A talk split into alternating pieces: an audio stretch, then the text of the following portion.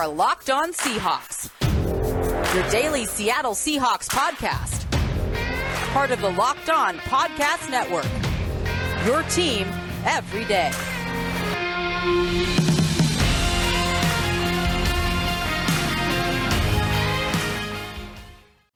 Greetings, 12. This is Corbin Smith, your host for Locked On Seahawks. Joining me as always, my co host in crime, Rob Rang. Thanks for tuning in for our Wednesday episode. It's going to be a very defensive line centric episode. We're going to hand out awards for our defensive lineman of the year, and we're going to look back at how the defensive end group performed during the 2021 season. As always, thanks for making Locked On Seahawks your first listen five days a week. We greatly appreciate it. Now for your lead story here on Locked On Seahawks. Since John Schneider and Pete Carroll arrived in 2010, the organization has rarely ever used the franchise tag. In fact, John Schneider's only used it two times since his arrival. Olindo Mare, the kicker, his first year in Seattle, they used the franchise tag on. And then a few years back, they franchise tagged Frank Clark, turned around and traded him for a couple of high draft choices from the Kansas City Chiefs. But otherwise, Schneider has tended to prefer not to use the franchise tag. So normally when we're talking franchise tag or transition tag this time of year, Rob, we don't think the Seahawks are going to use it, but I think it is worth a discussion this year because I do think there are a couple players the Seahawks have that are set to become unrestricted free agents in mid-March that might warrant the money that would come with using a franchise tag to ensure that they're on the roster next season.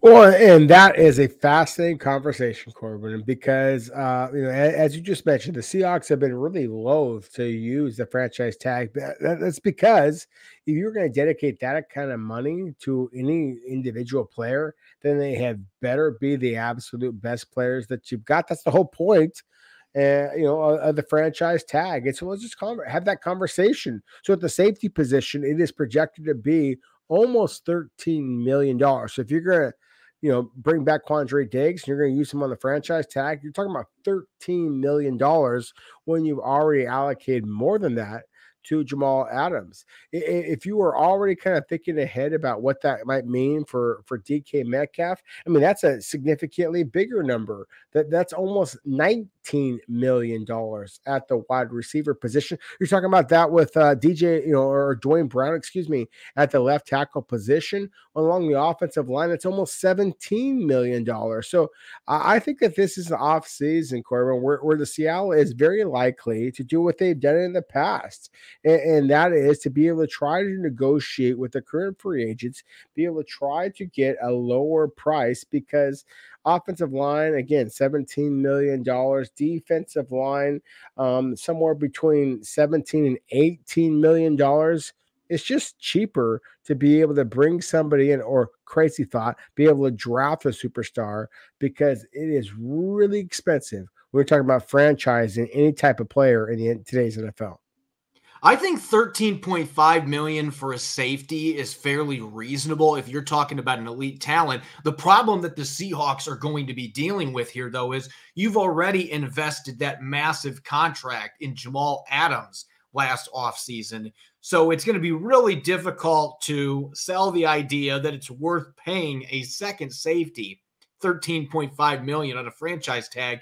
I think you could make a counter argument though Quandre Diggs, it seems to me, at least based on what I've seen on social media, the things that he has said publicly, that this is where he wants to be. He wants to be in Seattle. And if this is the way that you can prolong negotiations to sign him to a three or four year contract that's going to be at a lower per year value, then you absolutely do it. And that has not been a strategy that John Schneider has employed in the past. But you do have to remember the Seahawks currently have an estimated 43 million in cap space. If they make a few other moves, cutting a few players, they could have upwards of 55 to 60 million in cap space. And so they might have the flexibility in the short term to be able to franchise tag a player like Quandre Diggs if he's that valuable to their defense, which you and I would both agree that he absolutely is if you're wanting to have a longer window to have contract discussions with him, this would be the way to do it because as good of a player as he is, you're not going to be getting another team coming in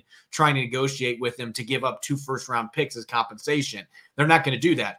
You could use the transition tag too, which is a couple million dollars less. The difference there is if another team comes in and offers a contract and you don't match, you're not getting compensation back. The Seahawks know what that feels like. Way back in the day, Steve Hutchinson, when he went to the Minnesota Vikings. So that has been something John Schneider has not used a single time since he came to Seattle. He just tends to not prefer to use franchise or transition tags. But I think Quandre Diggs is the one player that you could make a strong argument for using it just as a means to extend that window to negotiate. Ultimately, you want a longer term deal that has smaller cap hits. And I think you could get cap hits around $10 million on average for Quandre Diggs, and that would still fit into Seattle's budget given how important he is to this defense. I would agree with you that the free safety position is absolutely critical to Pete Carroll's defense. I would agree with you that Quandre Diggs deserves that paycheck. The fact that he suffered the horrific injury that he did, I think works very much against Quandre Diggs. I works, I think works very much in favor of the Seattle Seahawks. And, and it breaks my heart to say it. I think the Quandre Diggs again deserves that type of pay. I, I don't know that he's going to get that in today's NFL. Corbin, this is a really good draft class at the 2022 NFL draft in terms of safeties. And I think that, again, that works against Quandre Diggs' favor. And I, I want him to get the pay that he deserves. The fact that he has had what five plus interceptions each of the last two seasons, all pro candidate, in my opinion, each of the last two seasons. I, I just don't know that he's going to get that in the open market. And, and so, again, to me, this is something that actually works in Seattle's favor a little bit. We talked about this yesterday, uh, our, our podcast about how, you know, with with Sean Payton likely retiring, Tom Brady, who knows what's going to happen in the NFC South. The schedule actually is kind of looking a little bit better in Seattle's favor. Free agency quietly could be looking a bit a little bit better in Seattle's favor as well. Yeah, I think you make some sound arguments there because this is a really good safety class. So other teams might not be throwing the money out there, even for a player of Quandre Diggs' caliber, one of the best free safeties in the league. And coming off injury, that may even, even further diminish his value. He's the only player that I can see Seattle making any consideration for using the franchise tag on. Rashad Penny, with his injury history, they're not going to be throwing out 12 or 10 million dollars to franchise or transition tag him. And they're not going to use it to try to just extend a window to give him a longer term deal. They're not going to use that strategy on Penny. And they're not going to do it with a 36, soon to be 37 year old Duane Brown. They're certainly not going to do it with Gerald Everett, the season he's coming off of when he was making around 5 million last year. I don't think he's done enough to justify getting paid anything more than that. So ultimately, I'd be very surprised if the Seahawks use a franchise tag. I'd expect another offseason to come and go where they don't use it. If they do, though, I think Diggs is the one player that maybe John Schneider in the front office would consider using on if they have some fear that him hitting the market, he might get a better deal. If that happens, they might decide to pull the trigger to ensure that he stays on the team.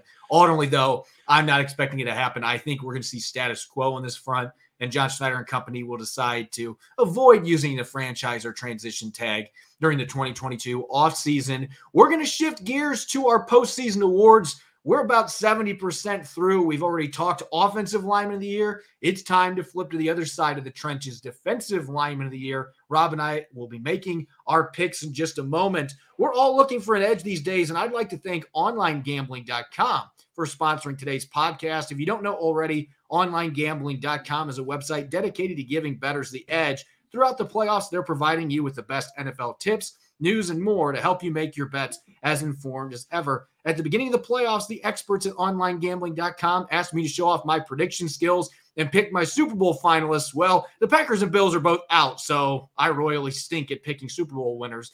But they've given me a chance to make one last change in my picks heading into the conference championships. So I'm going to roll moving forward with the Rams facing off against the Kansas City Chiefs in the Super Bowl. Two high powered offenses, Patrick Mahomes going up against Matthew Stafford.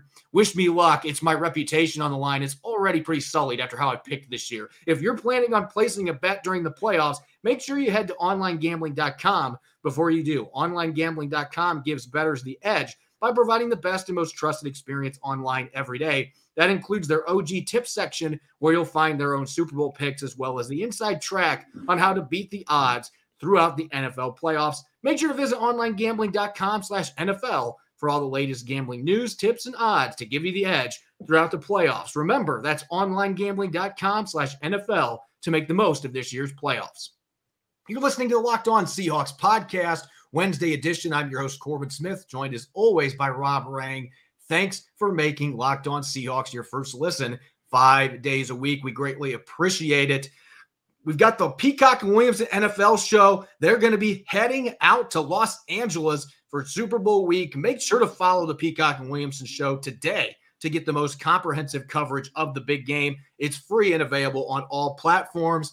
We're going to continue our 2021 postseason awards. We've covered a number of awards up to this point MVP, Offensive Defensive Player of the Year, Rookie of the Year, Comeback Player of the Year, Offensive Lineman of the Year. Now it's time to head over to the other side of the trenches and talk Defensive Lineman of the Year. There's one candidate that stands above the rest when I'm looking at this award, but again, it depends what your criteria are. For me, I think I've been pretty consistent about this, Rob. I generally have been picking players for this award that have had the most consistent seasons and maybe not your flash in the pan type players like Rashad Penny that did so at the end of the year, or in this instance, Carlos Dunlap, who exploded for eight sacks in the last six games. Obviously, that's impressive production during a six game span, but he had half a sack the remainder of the season, really was a non factor the entire first half. So while I certainly could give it to him if it was defensive lineman of the second half, I can't give it to him for the entire season. To me, this one's a slam dunk. And we've talked about him for a few other awards.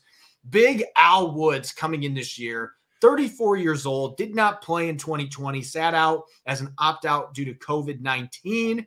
I think a lot of people, including both of us, eh, we were skeptical that Al was going to come in and be able to make a big difference after sitting out for a year, given his age.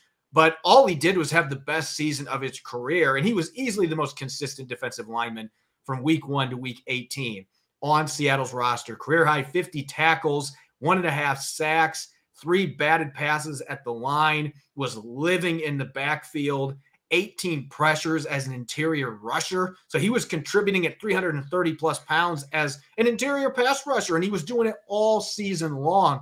Really, he was the most complete defensive lineman throughout the season that the Seahawks have. And really, we're discounting statistics that don't show up on his stat line. The tackles that were made by Bobby Wagner and Jordyn Brooks, a lot of those happened because of the presence of Al Woods in the middle, taking up space and getting the job done, taking on double teams, keeping those linebackers free. Just an incredible season for him at the age of 34. So to me, this one's a no contest. There might be a few other guys you can mention, but this is Al Woods' award and to run away.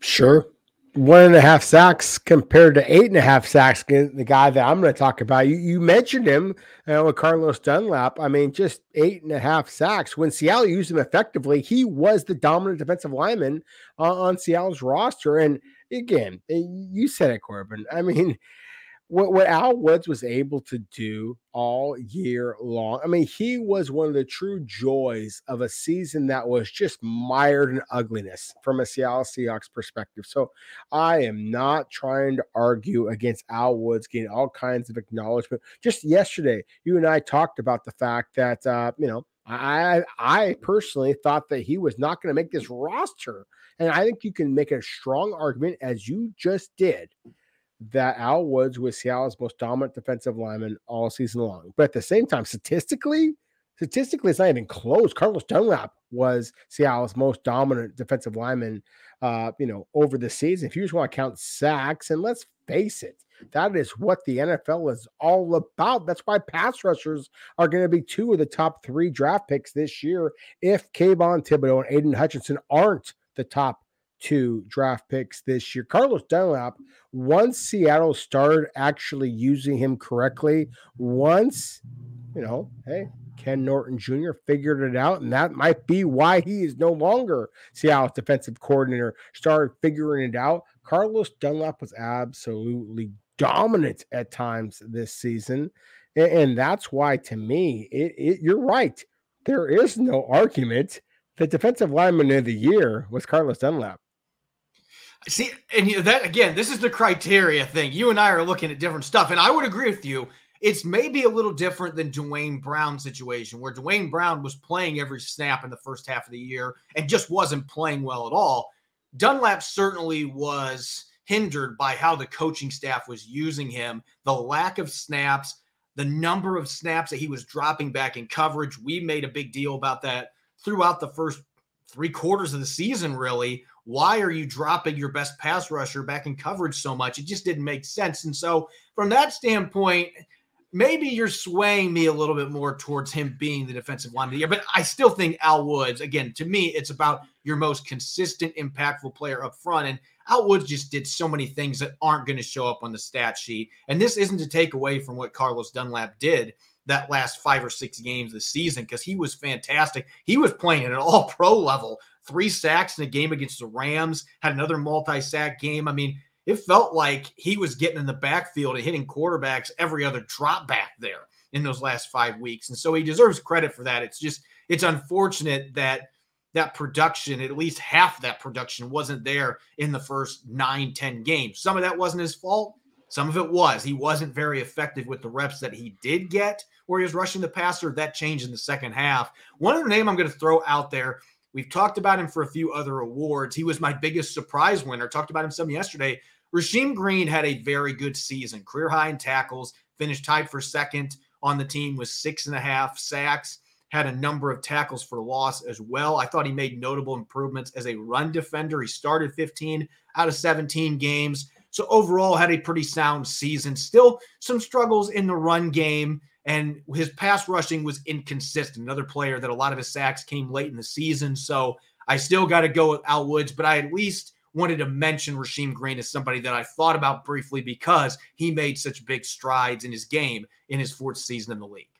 Well, and I do appreciate that. I think that you make a really strong argument for Al Woods. I I I think that Rasheem Green is a really good football player who whose best football is ahead of him. So I I, I appreciate kind of that little uh, tip of the cap as well. If we're gonna give tip of the caps, then I think who is the most valuable defensive lineman on Seattle staff. And I'm not even sure that everybody, in, in, you know, from the Seattle perspective, would argue that Gerald Taylor is defensive lineman, but I think that he might be their most valuable edge rusher, uh, you know, or front seven defender in a lot of ways because of the upside that he presented. So again, if we're going to kind of just get, put a feather in a cap of anybody, um, again, with all due respect to certainly Al Woods, to certainly Rasheem Green, and as I just argued before with Carlos Dunlap, but I think that you make an excellent point. He should have forced the issue he should have been more dominant. It, Seattle arguably is in the playoffs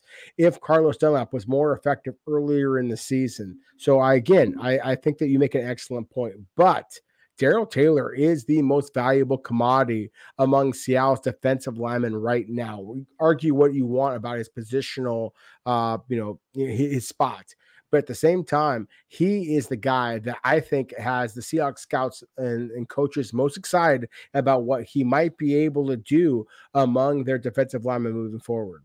Yeah, if we're talking future stock, somebody that you're really excited about down the road, he had a good season. Obviously, finished second on the team in sacks, but Darrell Taylor is probably the one that you're going to be wanting to buy futures for. I would completely agree with you on that. He left way too many tackles on the field, though, and had his issues at the point of attack. I think he's going to improve in both those areas. So wasn't really a player that came across my mind for this particular war, but very excited about what he could bring to the table in the future, rushing off the edge, playing that Sam spot as well as Leo. We'll see ultimately where he ends up settling in with the Seahawks moving forward, but an invaluable player to their future that I think has a ton of upside, could be a potential Pro Bowler, double digit sack guy down the road. Had a pretty exciting pseudo rookie season, but not quite good enough for me to include in this award. We're going to be talking a lot more about Darrell Taylor and a number of other pass rushers here in a moment as we continue our position by position 2021 review. We started it all off with quarterbacks yesterday. Now we're going to talk about the players charged with harassing quarterbacks the defensive ends. Looking forward to that discussion and maybe a little bit of debate sprinkled in there as we dish out our season grades for a number of players. It's a new year, which means new year resolutions. If yours is about getting fit, mine certainly is. Make sure you include Built Bar in your plan. Built Bar is the protein bar that tastes like a candy bar, and it makes it easier to stick to your resolution. It tastes so good you'll want to eat it, unlike other protein bars, which can be chalky or waxy or taste like a chemical spill.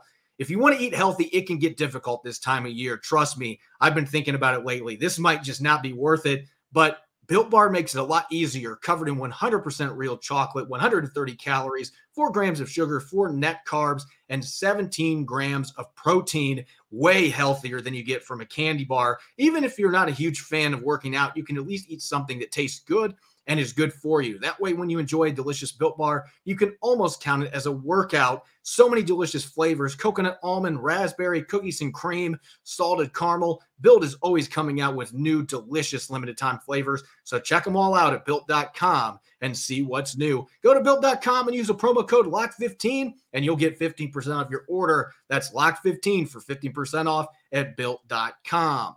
There's an incredible app out there for everyone who buys gas that they need to know about, and it's called Get Upside. My listeners are earning cash back for every gallon of gas every time they fill up. Just download the free Get Upside app in the App Store or Google Play right now and use the promo code Touchdown for 25 cents per gallon on your first fill up. That's automatic cash back. Don't pay full price of the pump anymore. Get cash back using Get Upside. Download the app for free and use the promo code Touchdown for 25 cents per gallon on your first tank. Some people who drive a lot are making as much as two to three hundred dollars a year in cash back, and there's no catch. The cash back gets added right to your account. You can cash out anytime to your bank account, PayPal, or an e-gift card for Amazon and other brands. Download the free Get Upside app and use the promo code Touchdown to get 25 cents per gallon back on your first tank. You're listening to the Locked On Seahawks podcast. Wednesday edition. This is Corbin Smith, joined as always by my co host in crime, Rob Rang. Thanks for making Locked On Seahawks your first listen five days a week. Continuing our position by position 2021 review. We started off the festivities yesterday talking about Russell Wilson, Geno Smith, and the quarterbacks. Now we're going to shift gears to the defense. The guys charged with harassing opposing quarterbacks. And unfortunately, this was an area of major inconsistency for the Seahawks. Their entire defensive line, when it came to getting after quarterbacks, we just kind of hit on it already last quarter. I mean, Carlos Dunlap, Rob, you want to talk about a tale of two seasons, some of it being his fault, some of it being how he was used, but half a sack going into week 13. He had played in the previous 11 games, had half a sack and only three quarterback hits. He really was a non factor for most of this season. And yet, from week 13 on, he had eight sacks and was arguably the most dominant edge rusher in the NFL, winning with power, had a number of big pass deflections in the line of scrimmage as well. He was taking over games at times up front.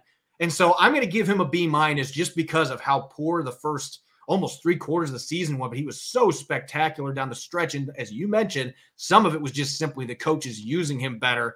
And there were some issues that he had to address with the coaching staff about that after their bye week. He certainly wasn't happy about his role. Once they get that figured out, he was much more productive. And he really was the brightest spot in terms of production rushing the passer for the Seahawks this year. Well, he certainly was down the stretch. You know, as I just argued, I thought he was Seattle's most dominant defensive lineman if you were taking the entire season into account. And that's just because he, he led the team with eight and a half sacks. I mean, Rasheem Green had six and a half. Dale Taylor had six and a half. And after that, drops to two. You know, I mean, that, that's a pretty significant drop off. And so he certainly, over the first half of the season, the first 13 games over the season, more than half. Uh, the fact that Carlos Dunlap was not more productive than that is, you know, all, all the argument that you need that maybe he shouldn't be the, the player that we highlighted for defensive lineman of the year, but he was so damn good. I mean, th- those are pretty significant numbers. And obviously, one of the things that Pete Carroll has always prioritized is how do you play your football during the fourth quarter, down the stretch?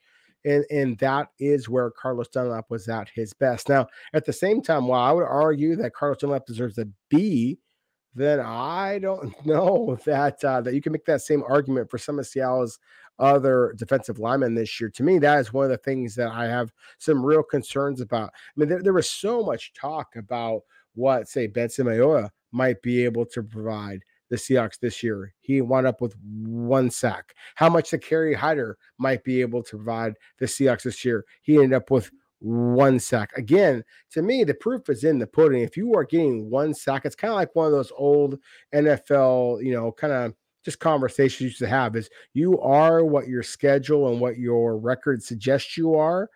It, it, only getting one sack in 17 games. Seattle obviously needs to upgrade at the pass rusher position this year. Yeah, I was going to go to the veterans here next, uh, moving away from Carlos Dunlap because I think Benson Mayowa is probably the most disappointing of those two, just simply because with Kerry Hyder, if you looked at his career track record, and we talked about this, I, I thought he was going to be a lot more productive than this, but maybe I shouldn't have because he has been such a roller coaster when it comes to pass rushing production. He'll get eight sacks, and the next year he'll get one or two. And then a few years later, he'll have another really big season. Then he'll come back and have a, a down year in that regard. I thought he did okay against the run. I at least had a few times this year where I noticed him making some plays, or maybe it didn't show up in the stat sheet, but he did some nice things on the defensive line to help make plays for others. I can't tell you, other than week one when Benson Mayowa had a sack and two tackles for a loss, he was one of their best defensive players against the Colts in the season opener. I can't tell you one other time the entire season that I even remember him being on the field, and yet he played over 500 snaps. I mean, it was just an extremely disappointing season for a player that had six sacks for them the year before. He finished on a strong note. I thought he would give them more than he did. There really wasn't any juice from him off the edge rushing the passer. No other notable plays. Really, the only one that dropped, you know, comes to mind is when he gave up a touchdown in coverage. Which again, why is he playing in coverage? But allowing Najee Harris to score in the Steelers game when he was going up against the running back in coverage. That's the only other play that comes to mind. That's how poor of a season he had. So I gave him a flat out D. I just didn't see anything from Benson Mayowa this year aside from the season opener. And Kerry Hyder, I gave a C minus, and that was being generous, just like I said, on the fact that if you watch the film, he was doing some things at the line of scrimmage that were helping others. But as far as individual production, it simply wasn't there. You didn't get any pass rushing contributions from him. Had a decent number of pressures and quarterback hits, but he wasn't getting after it really and didn't provide the thump as a run defender. I think everybody anticipated. Overall, a signing that just didn't work out. So I agree with you. Those two guys moving forward, I think the Seahawks have to figure out who they're going to bring in to replace those guys. They're both under contract, but you can create some cap space by removing both of them from the picture. And I think those are tough business decisions you have to make with guys they like. I, I think they got to move on and try to find upgrades during free agency. And now let's swing over to the young guys. Rasheem Green, I talked about last quarter as kind of mentioned for defensive lineman of the year. I didn't pick him, but certainly had a standout year, the best season of his career, six and a half sacks, a bunch of tackles for a loss, career high in tackles and quarterback pressures, started 15 out of 17 games. I gave him a solid B, in part because the expectations weren't very high going into the season, and yet he exceeded all those expectations and still a very young player that has a lot of room to grow. The versatility, he can play Leo, you can reduce him inside to three tech, he can play big end at 285, 290 pounds. There aren't a lot of guys that can play all three of those spots and succeed at them. Rasheem Green showed this year that he can. So I think there's still room to grow as a run defender. Consistency issues still plague him at times as a pass rusher, but we saw major progress on both fronts. So I'm going to give him a solid grade. As for Darrell Taylor and Alton Robinson, Taylor, I'm going to give a C plus. I think that he did some really nice things. There's not a guy in the team that has a more explosive first step off the line and can win as a speed rusher like Darrell Taylor does. And he showed that a lot this season. He even won with power at times, surprising power as a bull rusher. Several games where he stood out in that regard. The problem was finishing. He left so many tackles on the field, a number of sacks that slipped out of his grasp, tackles in the run game. He didn't hold up at the point of attack as much as I hoped he would. That's an area he's going to have to hit the weight room and get a little stronger, especially if he's going to be playing Sam linebacker, being able to set the edge. So that's why his grade's where it's at. He didn't have a lot of sacks in the second half of the season, and he left a lot of them on the field. He was disruptive pressure wise, but he's got to turn those into more sacks and more quarterback hits than what we saw. Alton Robinson, I'm giving him a D because he's like Benson Mayowa. He had that strip sack in week two against the Titans, and then I honestly don't remember another play that he made the entire season. He didn't have any other sacks, and I think he only had one quarterback hit in the last 15 games. really a disappointing sophomore season. Some of it, again, was not getting a ton of snaps, but the snaps he did get, unlike his rookie year, he just he didn't do anything with them. So he didn't justify getting more opportunities as the season unfolded. And that might be my biggest disappointment. It's disappointing with Mayo and Hyder, but Alton Robinson's a guy that you and I both had high expectations for going into year two, and it just didn't work out this season. Yeah, that, that that's the thing is it didn't. Um, you know, for Darrell Taylor and Alton Robinson, I, I just didn't think that there was enough finish. I mean, I think you could argue that that Seattle's two young edge rushers, their combined nickname should be Finney because they didn't add the sh and actually finish. They, they just didn't do it often enough. And you know, all due respect to Darrell Taylor, uh, you know, I, I think that as you just mentioned, I mean, he is Seattle's uh, speediest guy off the snap. He's he does have that bend that just it, it, suggests that he could be a dynamic edge rusher. And uh, you know, Rasheem Green as well. I mean, the fact that Seattle moved him up and down the line of scrimmage, he actually led Seattle's defensive linemen in quarterback hits with 15 this season. Quarterback, I mean, there there are some things about him. The fact he's 25 years old still, there's defensive linemen who are going to go in the you know, top 100 of this year's draft class. I'm looking forward to evaluating some of them in Mobile here, literally this next coming next next week uh, that I don't know that have the upside that Rasheem Green still has. But add the add the finish, shut that quiet that that crowd down, silence them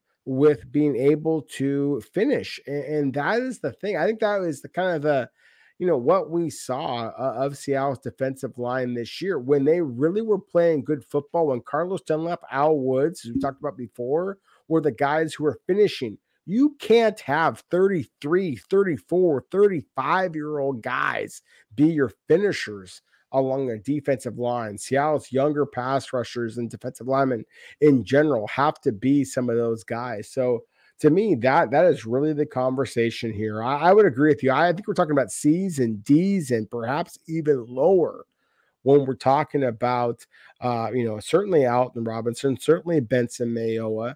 I mean, we just did not see enough finish from guys whose job description is to finish. Yeah, we didn't. We just didn't see enough plays on the field. And for a few of those guys, I mean, at least from Darrell Taylor's perspective, it's like, I know he's getting back there. I know the pressures are there. And even Alton Robinson had a 10% pressure rate. So there were pressures there, but you got to start turning those into at least some quarterback hits. Lay some hits on these guys. I mean, I can remember the Washington game, Darrell Taylor. I don't know how many times he had Taylor Heinicke wrapped up and could not get him to the ground. That can't happen if you want to be an elite pass rusher in this league. So that's something that's easily correctable. And if Darrell Taylor is able to do that, he could put together a 12, 13, 14 or more sack season. He has that kind of ability, that kind of toolbox in terms of skills.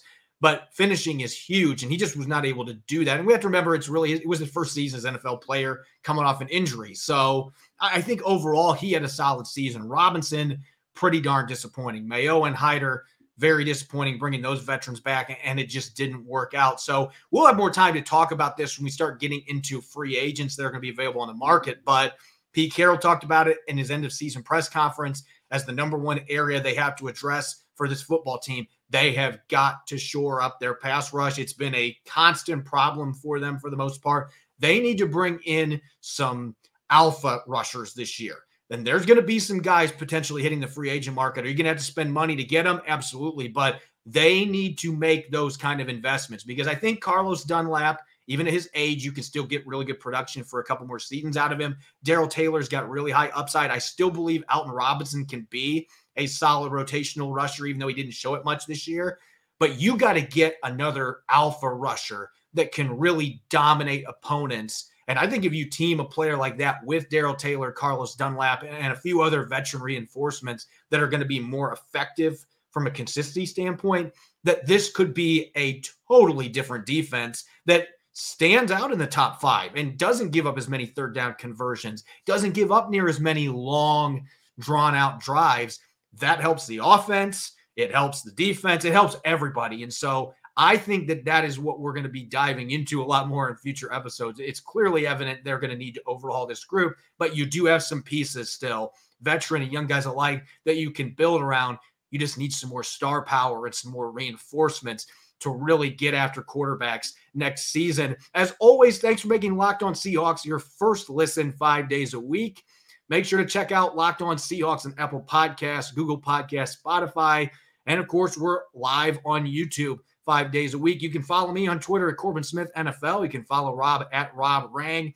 Coming up tomorrow, I'll be joining Nick Lee for our Thursday episode. The two of us will continue our postseason awards, looking at our three plays of the year on offense, defense, and special teams. You won't want to miss it. Enjoy the rest of your Wednesday. Go Hawks.